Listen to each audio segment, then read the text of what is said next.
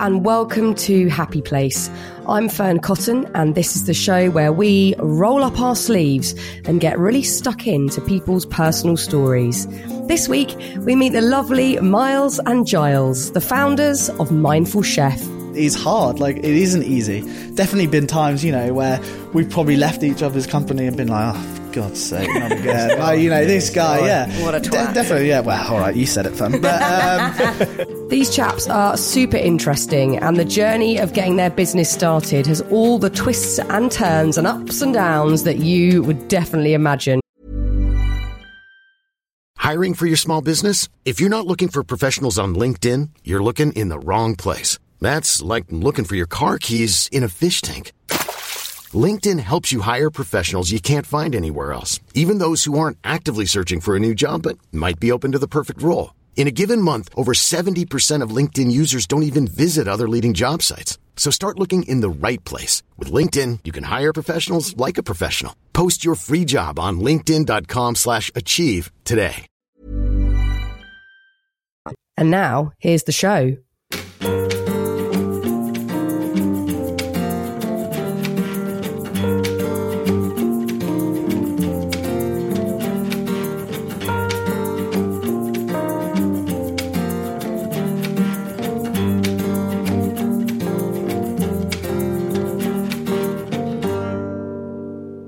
Miles and Giles, thank you so much for popping round to the house. I love what you're doing, and from the minute I heard about you guys, I just thought, what a brilliant setup and a great idea. Let's talk about you guys first and how you kind of got to this point where you're running this massively successful business, Mindful Chef. So first of all, how do you know each other? Do you want to take that one? Yeah, we went to school together in Devon. We were a couple of years apart, weren't we? Yeah. So we went to school in Exeter and spent pretty much from the age of, 11. In fact, I remember seeing you because Miles has got two older brothers, and I remember seeing Miles as the school had a prep school, and I remember seeing this cheeky little chappie in a, I think, did we wear caps? In the prep school? In the school before. Yeah. And I remember seeing this cheeky little chappie with a bit of a swagger when I must have been maybe 11 and Miles was 10 or something. And it was quite, I was like, oh, here he is. And I had no idea who he was, to be honest. So. So did you realise that as kids? Because we all kind of take whatever we're going through for granted, or it's just the norm. Did you realise, wow, we are nearby to farms, we are eating locally grown produce? Did you kind of have an understanding of that as kids? I mean, yes and no. You definitely appreciate it because you're growing up near beaches on the countryside, and there's lots of our friends were farmers, etc. So you'd kind of appreciate it. But I remember went off to uni age 18, 19. And I remember someone at uni, I went to the Midlands. And so there weren't many people from the West Country who went to the uni that I went to, which was Loughborough. And I remember someone saying in the week one going, oh, you're from Devon. Oh, that must be absolutely lush down there. And being really fixated by how beautiful Devon was and how great it was. And I was like, oh yeah, it is. But I suppose if you spend your whole childhood there, you probably take a bit of it for granted. Yeah, it was just normal. We didn't go, we didn't have lots of money growing up. We didn't go away every single year, or we didn't go away that much at all, actually. We'd spend our summers just in a tent or a caravan, in Cornwall, which I would have it no other way, to be honest. We'd go down for 6 weeks, whatever it was. My mum would come, my dad would stay sort of at home working. And then, I'd be running around. I'm lucky I've got two older brothers, a sister. So you can imagine sort of the chaos that ensues. And your parents, what it's like. You just go, right, open up the caravan or the tent and you just go. Yeah, but when the sun's out, that's the best thing, that you can just let kids roam free. And that's such a beautiful way to grow up. So whose idea was this? Who said, right, first of all, I've had an idea, and secondly, let's do this together? So we had chatted about loads of ideas and obviously met up from time to time in London. And then it was on a fishing boat in Devon, friend's fishing boat, kind of small day boat, this little... village called Lympstone, which is near Exeter, where we grew up, and we were down there one summer in 2014. And basically we had been chatting about ideas, and kind of how you're working at the time. Milo actually was probably really enjoying life because he was self-employed, and I was working for a big company, M&C Saatchi, and you're always thinking about what you can do next and challenges and the kind of, I think we both probably had that entrepreneurial kind of desire, but you just never knew, you know, you didn't have a great idea immediately, and it often takes time to come to you. And then we were down in Devon on the fishing boat, helping mates, and basically the fish would be caught.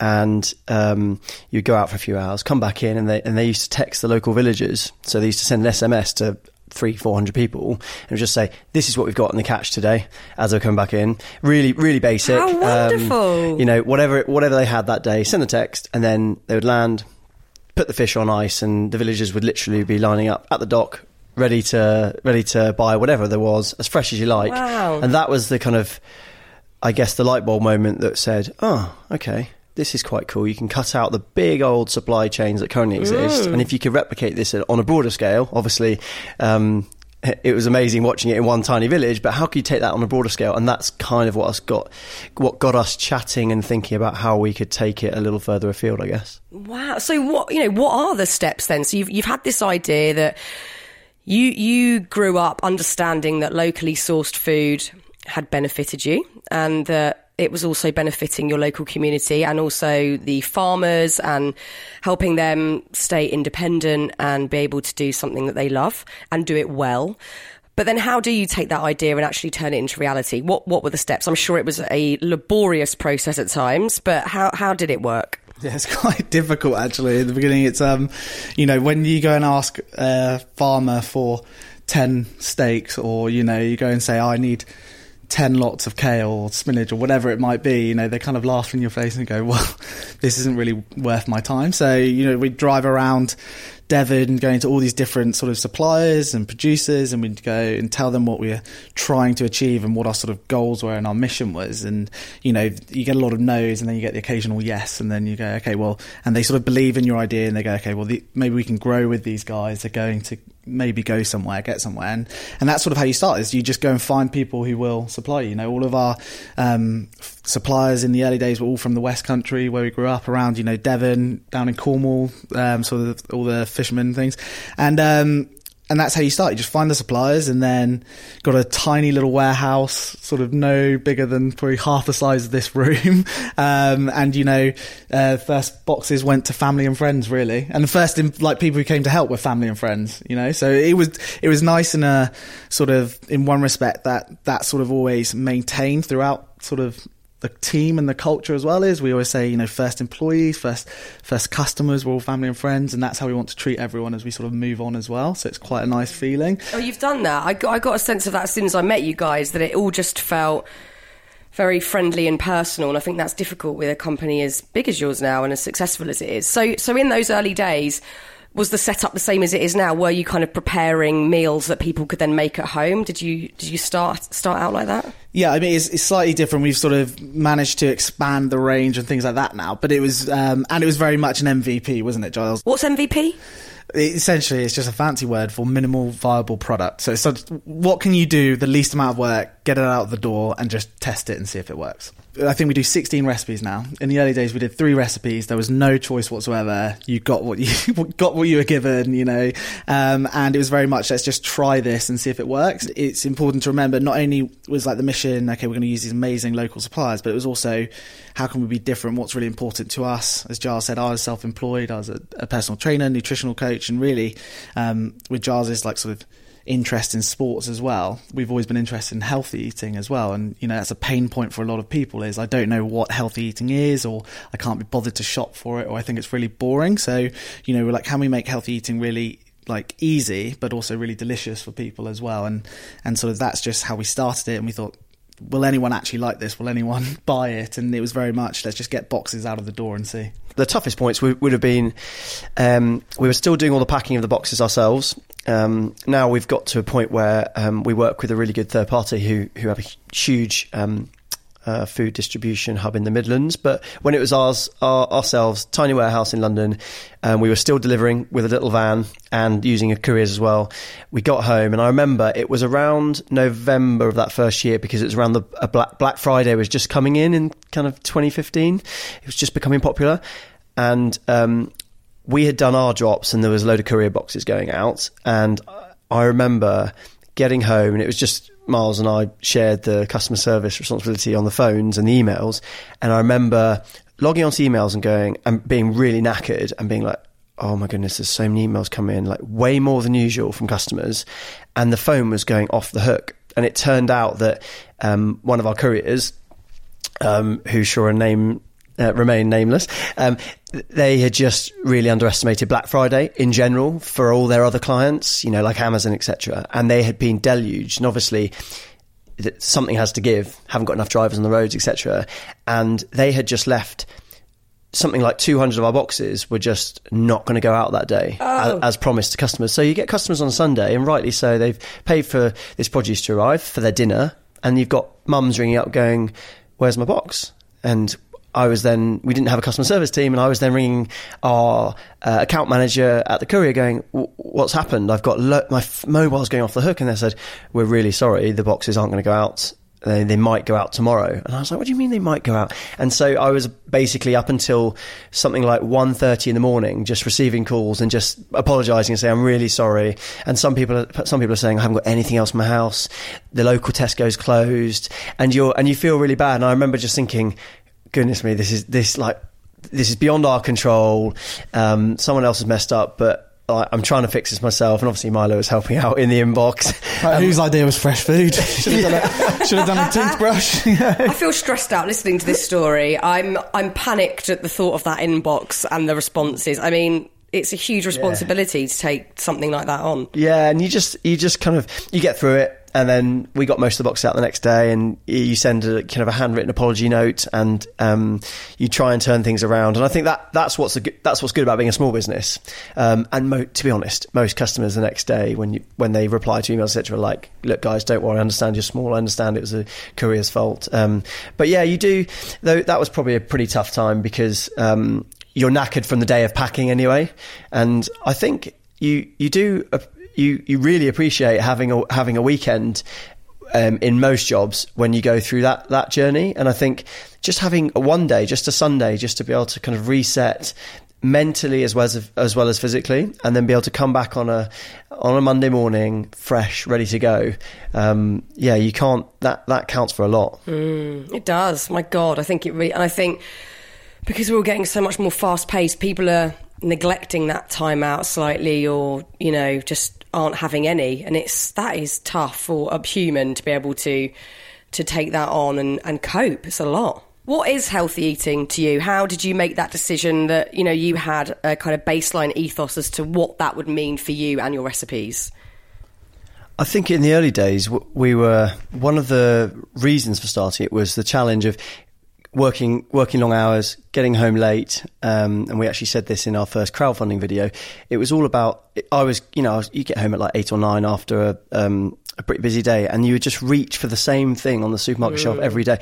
It wouldn't necessarily be that bad for you. It would be just loads of pasta, loads of bread, loads of white rice, loads of refined carbs, which are fine in moderation, but I was finding particularly, and obviously Milo was nutritionist, personal trainer, so he knew his stuff and was really on it, but he obviously saw it with his clients, people struggling, needing help. And I just thought, do you know what, if you can cut out a little bit of all these processed refined carbs, not like a kind of, we're not like gluten-free warriors, but just cut out a few nights of it and have some more veg, some more protein, introduce more of them into your diet, I think it can provide some balance for you. And so that was our whole ethos initially, was let's remove any processed refined carbs, just put in loads of good veg, loads of protein, and see where it goes from there. And our hunch was that people, because I think people view their week in a kind of credit and debit system. You kind of, you get to the weekend, you go out, you have some pizzas, some burgers, some pasta, whatever it is, you have a few drinks, and then Monday comes around, you go back to work and you think,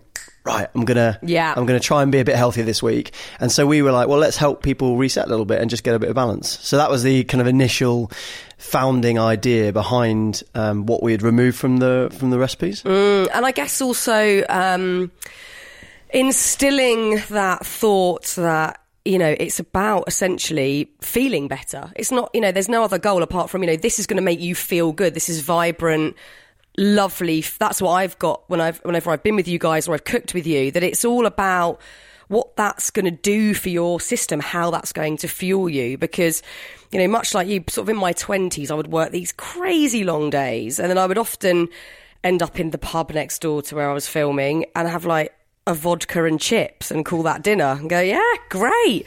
And equally in the morning, it would be like a coffee and some biscuits. Like, you just sort of were running on whatever was there. And I think you do realise, especially after you kind of hit 30 and onwards, that that's not sustainable and you don't feel good. And it is about fueling your body to just have energy. Yeah, I mean, we've always stated, you know, this isn't some sort of diet delivery service. It is really, you know, the clue's in the name. It's called Mindful Chef, trying to be mindful of suppliers, ingredients, of customers, of how you feel. It's kind of like there's a big shift now, isn't there, in health and wellness anyway. It's no longer just, you know, prescriptive once you get ill, and, you know, everyone's trying to actually preventative in the first place. And just, I think we really, or generations past, have really taken for granted how much of a benefit food can have on, like, sort of what you're saying, just on feeling better. And why wouldn't you want to wake up each day and actually feel good and feel energized and ready to really tackle the day head on, and at the end of the day feel great as well? And, you know, that to me, I just think food plays a huge part in that. And if we're able to just help people a little bit for a couple of days of the week, that doesn't mean that you know, you go on to, like Giles says, to becoming some sort of wellness warrior but 100% of the time, because for most of us that just isn't a reality with life just gets in the way or throws you a curveball. But you know, just trying to find a bit more balance, I think, and helping people, that's what people are sort of after. Ryan Reynolds here from Mint Mobile. With the price of just about everything going up during inflation, we thought we'd bring our prices down. So to help us, we brought in a reverse auctioneer, which is apparently a thing. Mint Mobile Unlimited Premium Wireless. How to get 30, 30, how to get 30, how to get 20, 20, 20, how to get 20, 20, how to get 15, 15, 15, 15, just $15 a month? Sold! Give it a try at mintmobile.com/switch. $45 up front for 3 months plus taxes and fees. Promo rate for new customers for limited time. Unlimited more than 40 gigabytes per month. Slows full terms at mintmobile.com. I think we all weirdly underestimate, well, two things. First of all, just the power of food and making tiny, you know, changes or making choices that will benefit you. And also the kind of body-mind connection. We still see our brains sort of floating around, detached from our own body. And it's like, of course, if you are fueling your body correctly, everything's, you know, your brain is part of that. It's all going to work more efficiently, and you will just feel better. It's quite simple. Yeah, and here's the really cool part about cooking that I like, and sort of recipe boxes, is that whole element of cooking. Yeah. You know, lots of our friends before we started, and still actually some of them, you know, they're ordering whatever sort of, you know, just get it into your door and it's ready to go, and you're just eating it straight away. And it's like, actually, you're missing that big process of cooking. You know, we're constantly connected, whether it be to our phones, to our laptops, to our iPads, to a TV, you know, and cooking, and when you're following a recipe, you actually have to take that time to just stop doing whatever else you're doing and just get involved in the process. And like you say, then you get connected a bit more to your mind and to your body and what you're doing, and the whole eating experience as well. You know, too many people just sit there and watch TV while they're eating. And actually, if you can take the time, whether it just be 15 minutes, 20 minutes, to actually eat your food, if you've got somebody else there, engage with that person. You know, that's a really big sort of thing that's missing in a lot of people's day-to-day lives now, as we're sort of constantly on the go and working harder and online, is actually that connectivity with other people. Yeah, you have I love the reviews either on we have a kind of secret Facebook community for 1,000 customers, or on the Trustpilot type pages, where people write things like, oh, I never used to cook, but now I have 20 minutes, 30 minutes a night where I have 3 of your meals a week, and I'll just spend half an hour, whatever it is, and I'll put my phone upside down in the corner, either listen to a podcast or the radio or some music, whatever, but I'll just be in the moment, just cooking up a dish. I'll get out 12 fresh ingredients and I'll just rustle up a dinner, and I'll have kind of eat the rainbow will be in front of me, and I'll be eating a load of fruit and veg. I'll be feeling good, but I'll also just be completely mentally switched off, rather than eating a ready meal and, I don't know, glued to your phone thinking about emails at 9:00 at night. It's so easily done. Like, we all have to work so hard to not go down that route. You know, it's so tempting that, you know, it's there. There could be an email to answer. I know that I'm guilty of that. Certainly if, who's that ringing on my doorbell? It was at this point that the doorbell rang, and I promise you what happened next was a total coincidence. Guess what's being delivered? A Mindful Chef box. Oh, look at that. It's like it was arranged. That is brilliant. Let's open. Let's see what's in there. So I always go for the vegan options because I've been vegan now since September. I know, fully. Yeah. And I'm really enjoying it. It was an experiment, but Jesse's also on board now. This wasn't planned. Yeah. And it was not staged. That's so weird. So, let me get the booklet. So I've got number 4. So I've got 3 meals here. What am I going to eat tonight? Teriyaki tofu with tender stem and carrot noodles. I mean, look at that. That is going to take me 30 minutes. I cooked that up the other night, actually. Did you? Like at a demonstration thing. 13. It went down very well. Number 13. What else have we got? Roasted pepper lentils and olives with tender stem. Anything with olives is absolutely a dream. 15 minutes.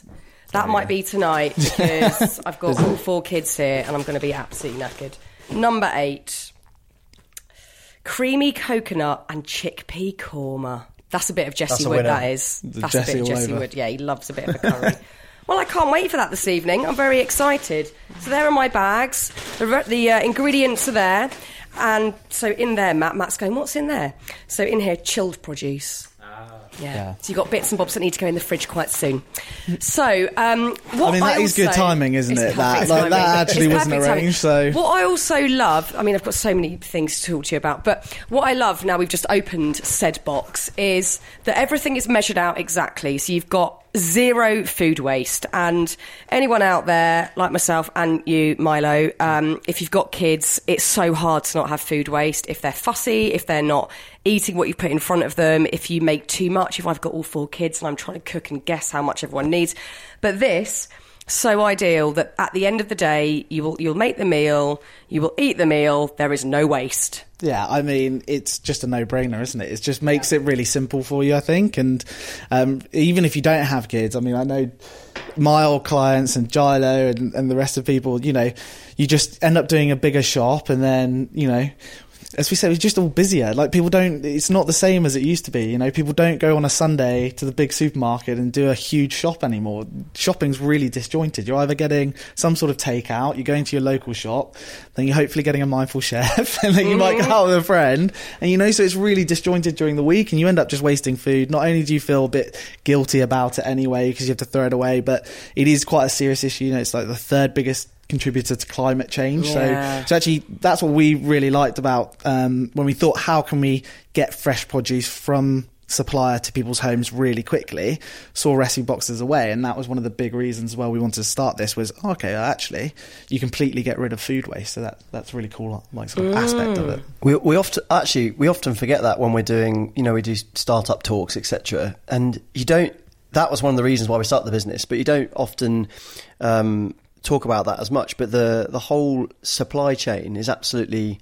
it's almost reinventing the supply chain in terms of behind supermarkets. Obviously they're, you know, if you've got a big supermarket in one area, they've got to guess to an extent and forecast how many apples the supermarket will need that week. And obviously it's educated guessing games, but it's exactly that. Whereas with us, we're saying, because of the way that the system works, you have a cut off, and we know Fern's box has been ordered by Thursday at midnight. She'll get it on Sunday, for example. And so we know exactly what we need from suppliers. So we have... it's something like 0.25% wastage compared to much higher at the supermarket level. So it's pretty cool because you can just go, well, we need exactly these many items. And they come in, they get packed in the boxes and out they go. So it's reducing so much food waste that happens behind the scenes, not just at the at the level of the consumer where you look in your fridge and go, oh, I've got a wilted bag of spinach, I've got to chuck away that now. Yeah, it's tricky because, again, you know, we can do our bit and we can try, you know, compost our food or also buy correct amounts if we can, or batch cook or freeze things, but it's not always realistic. And also some of it is out of our control. Like you say, when you go to some supermarkets, they are all about the display and these huge piles of bread, huge piles of carrots, and you just think, well, what... by Friday, if they've not all sold, where are they going? I don't know. It's not transparent enough for us to have that understanding. So I think if you know exactly, you know, what you're going to eat and that you'll, and it, at the end of the meal, there is nothing to show for, then that is a nice feeling, because we all want to do what we can to stop our planet from suffering as much as it is. It's under so much strain, and I think some of the time the control is unfortunately taken out of our hands. So it's nice when you can pull a bit of it back. Yeah, with our bags that you just took out the box, pop them in your fridge, and then at the end of the week, it's nice just looking in the fridge and going, oh, it's empty. Yeah, yeah, and you can clean your fridge. Yeah. Another bonus.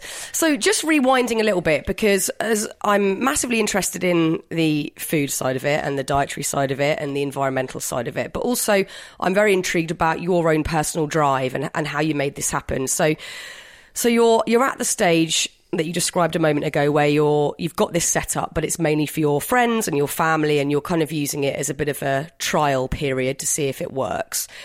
How do you keep the faith that this is going to actually turn out well and you're going to be, you know, one day having your own office and supplying the whole country?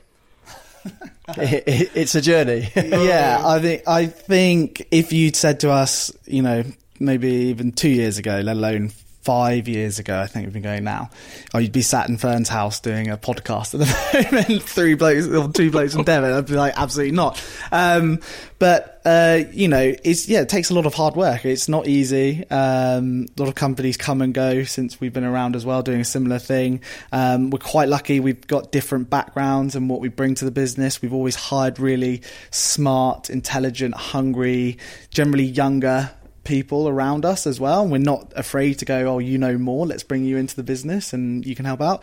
But also, you know, in the early days we were still working several jobs. You know, Giles went full-time first, I didn't go until a year later. I used to do 40 hours PTing and then do 20 hours working packing boxes with Giles, and sort of, we decided to only send on a Sunday and Monday initially as well, so lost the weekend there. Didn't quite think that one through. Horrendous forward planning. That's it. But you know, you just, yeah, it's just the hard work. I remember Giles and I would, you know, deliver all the boxes ourselves. We'd walk around like central London with our little box, like going into gyms and studios going, oh, we've got this idea, could you tell your clients about it? You know, begging for favours from friends, everyone. And I suppose, you know, you gradually just continue to grow, you get a bit of momentum. We didn't have very much money, so it was all just asking for favours essentially from everyone, and then finally had that momentum, got a little bit of money into the business, and then, as you say, you sort of get a slightly bigger warehouse unit, not very big, and then you start getting your first team member or your second team member. You're like, oh, okay, maybe we're onto something. But you know, we're still, every year, you know, there's the next thing, and you want to grow and do something else, so you're constantly striving to do something a bit more. And how much of a strain did that put on your friendship? Because that's obviously been going a lot longer than the business, so how has that fared? Have you learned new things about each other from, you know, changing the dynamic of your relationship? Yeah, I mean, I think we're relatively chilled blokes-ish. So you kind of, there's massive ups and downs, and actually lots of friends. Right, the roller coaster of the roller coaster. And Milo. Yeah, the startup roller coaster. But it is true. You go through loads of ups and downs. The highs are really high, the lows are really low. But as long as you, I mean, it helps with us that our professional backgrounds are coming from completely different places. Milo, health, nutrition, myself, brand and marketing. So you don't butt heads in that way. You're not both two bankers who will just have the same skill sets and clash the whole time, which you hear a bit. But so you have that. But also I think you've just got to accept, look, in the early days, particularly when Milo was talking about the packing element, like we sometimes on weekends, you do Monday to Friday in the office, which was our apartment, and then Saturday, Sunday, we'd go down to the warehouse. Initially, it was us and a couple of friends, and then us and a couple of staff. But you get there at on Sundays, some days it would be get there at 6:30 in the morning on a Sunday, pack all day, and then about 6 p.m, when the boxes are gone out with couriers, after we stopped driving our van because we realised we could only do 40 drops, and that was us done. We would then go home, and then one of our mobiles would take the kind of the landline would direct to our mobiles, and we'd be the customer service team as well. Wow. And I remember at that time, coming home one day actually to Charlotte, my fiancée, and I just remember being almost at the edge. I was just like, it was a miserable January evening. It was dark and wet, and I got home and I just remember sitting with my mobile by a radiator in the corner of the room, just going, oh my goodness, this is not the dream. And it's quite, in a weird way, although you do clash sometimes, it's quite nice to have another person on that journey, so you can chat through the stresses and the strains, and you have really good highs and you have really low lows, but having someone I think helps massively. I have loads of respect for people who start businesses on their own, because I think, wow, that must be tough. So yeah, it is a journey, but it's you kind of, as I think as you said, every week the numbers were going up, so it makes you think, oh, we're on something. And yeah. Particularly with like online food, I mean, still, even with all the big boys like Ocado, online grocery only accounts for 7% of total grocery sales. Really? So, yeah, so 93% of all grocery sales in the UK are offline. And if you include in that Ocado, Tesco, all the big guys, you just think, wow, there's going to be a shift here, and we're part of that shift. We're just a really small guy trying to punch above our weight. But it was fun, you know. You'd be driving the van around South London, I would be on the Instagram trying to grow the following, go and follow 50 accounts, then unfollow them. Selfies of Giles, head out of the window, there's sunshine behind him. Yeah. I think we're quite lucky as well. We're not, we are slightly different ages. So we've also got like our own circle of friends outside as well, you know, separate to the ones just from school or whatever it is. So we're not in each other's pockets like 7 days a week the whole time. So you're also able to go and, you know, take a break every now and again, which Giles tells me he needs. So, yeah, you definitely have ups and downs, but you know, we're here together. We're still smiling. But this is amazing because it kind of breaks that myth of that, you know, you should never work with friends, which I've had loads of people talk about, and I've heard of loads of relationships go disastrously wrong because, you know, friends have tried to start something together or one's hired the other and it doesn't work because the dynamic is just too different. But you've managed to navigate that, and as you say, you're sat here now still friends. I think as long as you're like really open, honest, transparent about what you want, and you know, we're quite lucky, and we've always had similar goals and sort of direction of where we want to take the business and what we want to do. And as long as you do that, I think, yeah, you're good friends, it's fine. I think it's when people start hiding things or start, you know, not being as honest or as open as they should be, or necessarily maybe you are just having a lot of lows, you know, and it's hard. Like, it isn't easy. Definitely been times, you know, where we've probably left each other's company and been like, oh, for God's sake, not again. Like, you know, this guy, yeah. What a twat. Definitely, yeah. Well, all right, you said it, fun. But, you know, you definitely, yeah, you feel that. You can have those ways. But, you know, I think we've got a really good team around us. We've built a good culture. You know, we're lucky we're in two amazing industries of food, which is really exciting, and it has that impact on people, and then health and wellness as well, and sort of, so you know, it's just a nice industry to be in as well. Are you good at being honest with each other? Because I think you know, a lot of friends will find that element difficult, either asking for something, delegating, or setting boundaries can be near impossible for some people because they don't want to upset their friends, or they don't want to be thought of as different or demanding or whatever. Are you good at that? Have you got better at that? Yeah, I think we are. I think we've definitely got better at that, I'd say. You just learn, don't you, as the journey goes on. You learn the earlier you can be honest and upfront, it helps with any situation. And as we've grown the business, I mean, you know, it was tiny in the early days. Now we've got 51 staff. Your responsibilities naturally overlap at times, and then as you become bigger, you just kind of divide them up in quite a clear way. And as long as you're clear with where those boundaries are and responsibilities lie, I think that's a recipe for success. But there's loads of crossover. And you're good at taking the honesty as well as dishing it out. If one of you is honest to the other, how do you react? How do you take that? I think pretty well, aren't we? What do you think? No. He's giggling. No, yeah. I mean, I was just laughing at the question. Yeah, I mean, I can't think of a moment where I've gone and, I mean, yeah, you said, oh, he's a twat. No, I haven't really felt that or been like, oh God, Giles has said this, need a moment. I don't think there's been that many instances, to be honest. Like, we're just quite open and honest. Like, also we played a lot of sports. I'm from a family of like four, you know, two older brothers. You know, you've got to be able to, you've got to be able to take it. Giles got two sisters, you know, that's not easy growing up. So you've got to take stuff from them. So I think we've got pretty thick skins anyway. And, you know, in this business, and if you are growing your own, like you have to be able to take it and just sort of learn from whatever it is and try and move on. Let's talk about something. I'm not sure whereabouts this came into the Mindful Chef journey, but your incredible charity initiative that I know has taken up a lot of your time, energy, and you're deeply passionate about it. Can you explain it to us?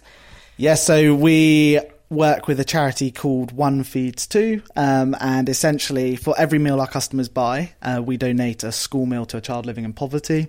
So at the moment all of our meals go to Malawi, and actually Giles and I were lucky enough to visit it earlier in 2019, weren't we? I think May time. About a year ago, which is amazing. We hadn't gone for, I think we started with them at the end of 2017, sort of started this initiative, and we never had the money to be able to do it, you know, like flights, and then also you've got to pay for accommodation, etc. over there, and it's quite a big ground thing for you just to go in and just be able to go and visit all the schools. So we were always like, well, we'd rather the money went towards the charity rather than pay for us to go out and see it. And then it got to the point where you thought, okay, well, to really be able to tell this story, you know, it's that sort of tangible aspect of we're doing it, it's amazing, and we know it makes a difference, but it's so far away, and especially for a lot of our community and customers as well. So we thought, okay, well, if we can go tell the story a bit better, see it, come back with our own stories and experiences as well, then surely that will help sort of grow the awareness.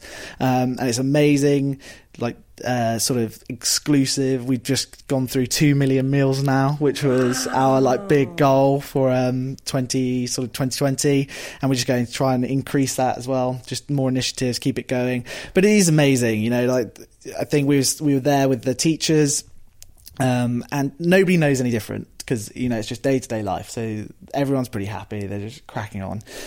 But, you know, you ask teachers, so how many of these children, it's one meal a day, and it's essentially their breakfast. And you go, so for how many of these children is this their only meal of the day?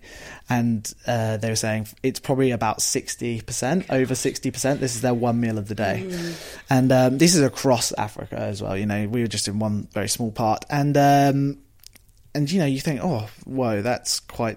You know, that's huge. And then they were saying if they didn't have this meal, then they'd have to, their parents wouldn't send them to school. They'd send them out to either go and find food or to go and work for food, or work for money so they could have food. But actually what the program does, and what's the great thing about One Feeds Two, is it gets children to go to school. Their parents force them to go. They say, you're going to get food. Fantastic. And the only way for these children to get out of poverty themselves is through education. So we found school attendances are going up. They're doing better at school because they're full of energy, because they've eaten. So, you know, it's a really nice thing for our community to be involved in, and yeah, we're quite proud of it, aren't we? Yeah, very proud. I was amazed when we went over there. I was blown away by that 60% figure, because often actually we'll get asked in the UK by customers, or maybe when we're doing something on stage, people will say, why don't you support a UK charity a bit closer to home? And we actually do support a few UK charities, but on this one we decided, in the UK, largely, there is a safety net. There are soup kitchens, etc., etc. There are homeless shelters.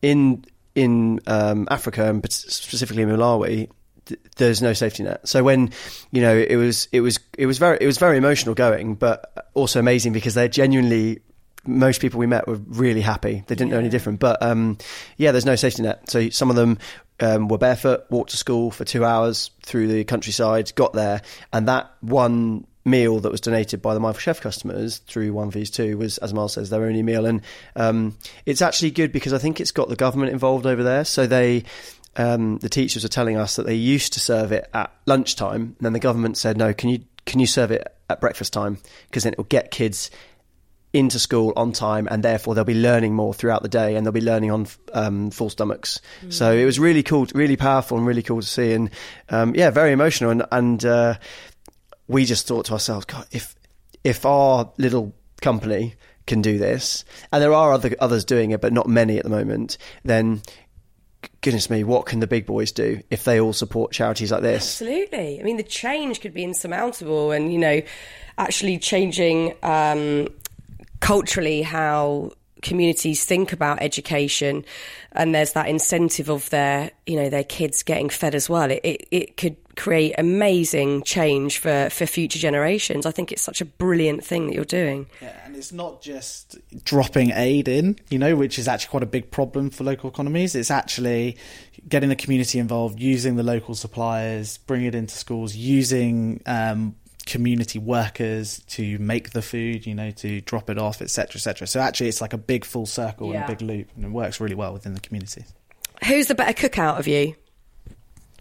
Difficult. Is it? I've definitely improved the most. You probably had a better starting point there. Giles can now fry some tofu. Well done. I've seen you do that very, very skillfully as well. What are your specialities? What are your favourite dishes?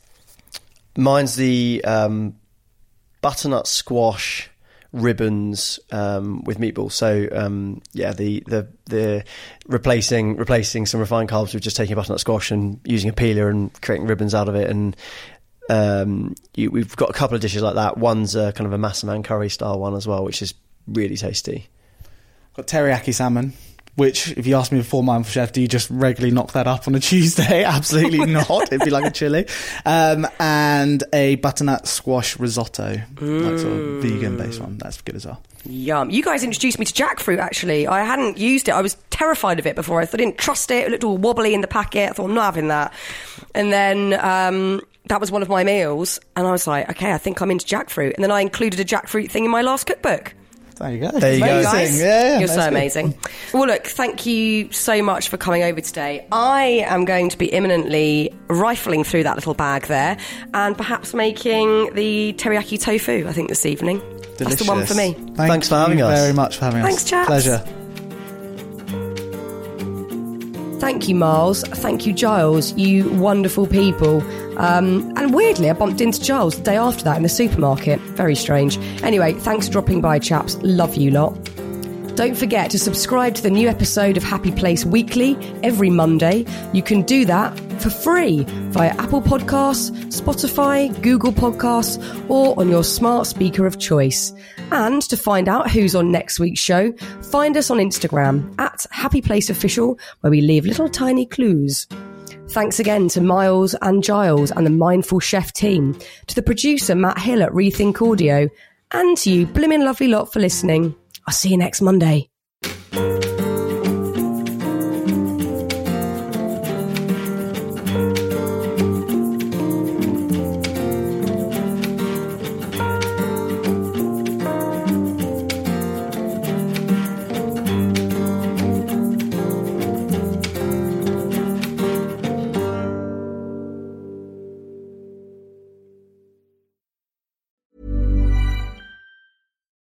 When you need mealtime inspiration, it's worth shopping Kroger, where you'll find over 30,000 mouth-watering choices that excite your inner foodie. And no matter what tasty choice you make, you'll enjoy our everyday low prices, plus extra ways to save, like digital coupons worth over $600 each week. You can also save up to $1 off per gallon at the pump with fuel points. More savings and more inspiring flavors make shopping Kroger worth it every time. Kroger, fresh for everyone. Fuel restrictions apply.